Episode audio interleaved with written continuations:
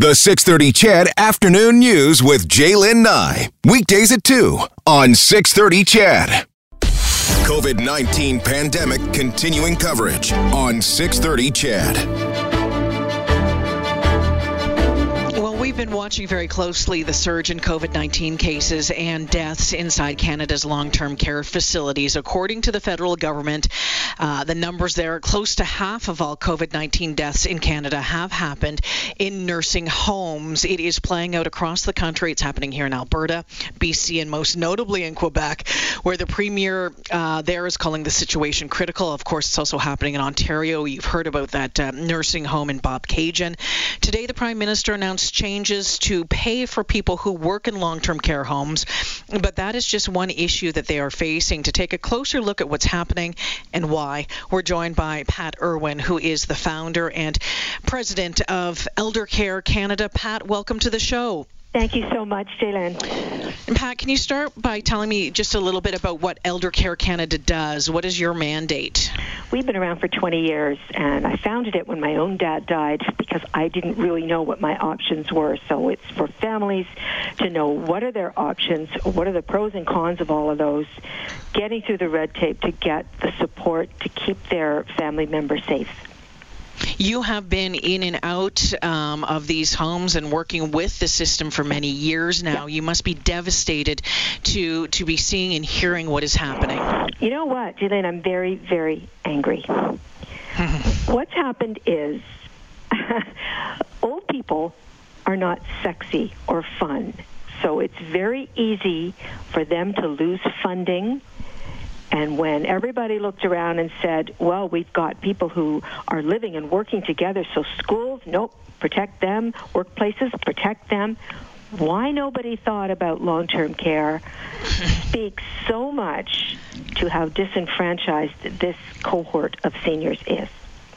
Pat, I was reading today, and I thought that this summed it up very well. It says that this crisis is revealing all the weaknesses of a senior care system that has suffered from decades of neglect. Would you agree with that? Absolutely. 100%. Bang on. So, you know, if we look at it right now, well, first off, before we get to that, what are you hearing from the people inside about the family, you know, from the families and from the workers who are there, the people who are running these operations? Someone said in one of these many articles that even in a war, you were trained and you were given a helmet and a rifle. This is a war. And no one foresaw or thought through that they would need personal protection equipment, that they would need the ability to isolate and control the outbreaks that may have happened, to communicate. None of this was put into place, although it was clearly obvious that it was coming. So now you have staff that is so burned out. They're working very long hours. People are saying, give them more money. They don't know whether they're coming or going. They've all worked in numerous places every day because that's how they can make a living. So, well, you know, Pat, I think money is a bit of a Band-Aid right now. What they need right now is the equipment. They need the staffing. They need to know about what to do. They, you know, and they need better support. And I don't know if that's too late at this point. Well, there's a misconception that a nursing home supplies nursing, and of course it doesn't. It's, in a way, to be cruel, it's a warehousing of people with complex needs that can't manage them alone. So that expertise is not in place. Neither was the personal protection equipment and so on, of course, but the knowledge isn't in place. These women that look after these people, they're not nurses. So none of that knowledge was given to them. So they're picking it up on the fly and kind of taking two steps forward and one step back. Some of the other questions and some of the flags that have been waved, you know, on this as well is, you know, when you look at some of the facility designs as well, where residents are sharing rooms, oftentimes sharing rooms, they're in common areas. I remember the facility that my grandmother was in, right? And that obviously would increase the chance of transmission. If you don't have a place to put, you know, single people, you know, to isolate someone, then how do you control something that is spreading so easily? Right, and ironically, long-term care likes to have common areas because they don't like to think of a person alone in their room or in their shared room, and here that whole idea has tragically backfired. If there was a wish list that you could, click your heels together and put together and magically plop that into these homes, what would be on it? What would it be? It would be that seniors are just as valuable as children and office workers, both of whom had controls in place, closed the schools, closed the workplace. How come you don't value the seniors, and how come you don't value the caregivers that look after them? So that's what I would wish for. Oh, boy. You okay? I'm fine. It's got to be emotional, though. Is there anyone out there that's doing this right? Oh, I don't think so. I think it sneaked up on everyone. And seniors are, by definition, if they're in long-term care, as I said earlier, can't look after themselves, so they're already frail and at a disadvantage. So do you take them from everything they know and put them in hospital where they're going to do very badly and probably flunk triage anyway? This has always been the dilemma. Pat, before I let you go, we're running up against the clock here. And again, we're talking with Pat Irwin, who is the founder and president of Elder Care Canada. Pat, what do you tell people right now who have a loved one in care? There are some stealth things you can do. Stealth. People forget that this is a cohort that grew up talking on the phone. Phone them. And if they can't pick up, a caregiver can pick up.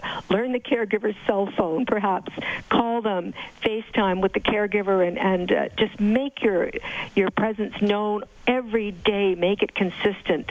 Stand outside. Mom, I love you. Don't let them be forgotten, because when you're totally alone, it's a very, very long day. Send them old pictures. Send them postcards. Send them your kids' artwork. Keep them in the loop as much as you possibly can.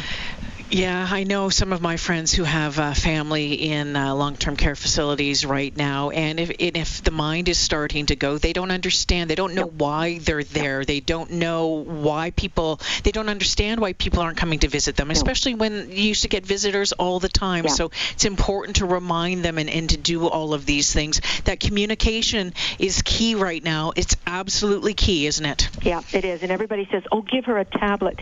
This is not a time for someone to learn new technology. Just call them on the phone. Call them on the phone. Call them on the phone, and don't say, what's new, Mom? Talk about something like, remember when we took the trip to the Maritimes? Something positive, something that is a happy memory that only you would know. Make it a quality time that you're chatting with them. It works. It really does. Pat, looking 2, 3, 4 months down the road here, what are you hoping for? I'm hoping finally, all of us will tell our politicians that this is totally unacceptable. It's going to take a lot of deaths, I'm afraid, for that to happen. And those politicians should also remember that the baby boomers are coming up right behind this. And if they think it's ugly now, oh boy, it's going to get way uglier with them. And let's remember, we have an aging population. We have and it's going to continue here for the next couple of decades. Pat, thank you so much for joining me this afternoon. Thank you for your insight into this. Oh, you're very welcome. Thank you so much, Jalen. I appreciate it. Pat Irwin joining us this afternoon. She says, finally, she says, I hope that the politicians understand and realize what's going on. I was reading an article earlier today as well saying that many in the business or people who are in the advocacy for elder care saying that this is a failure at every level of leadership across the country, and unfortunately, it's taken this for us to realize it.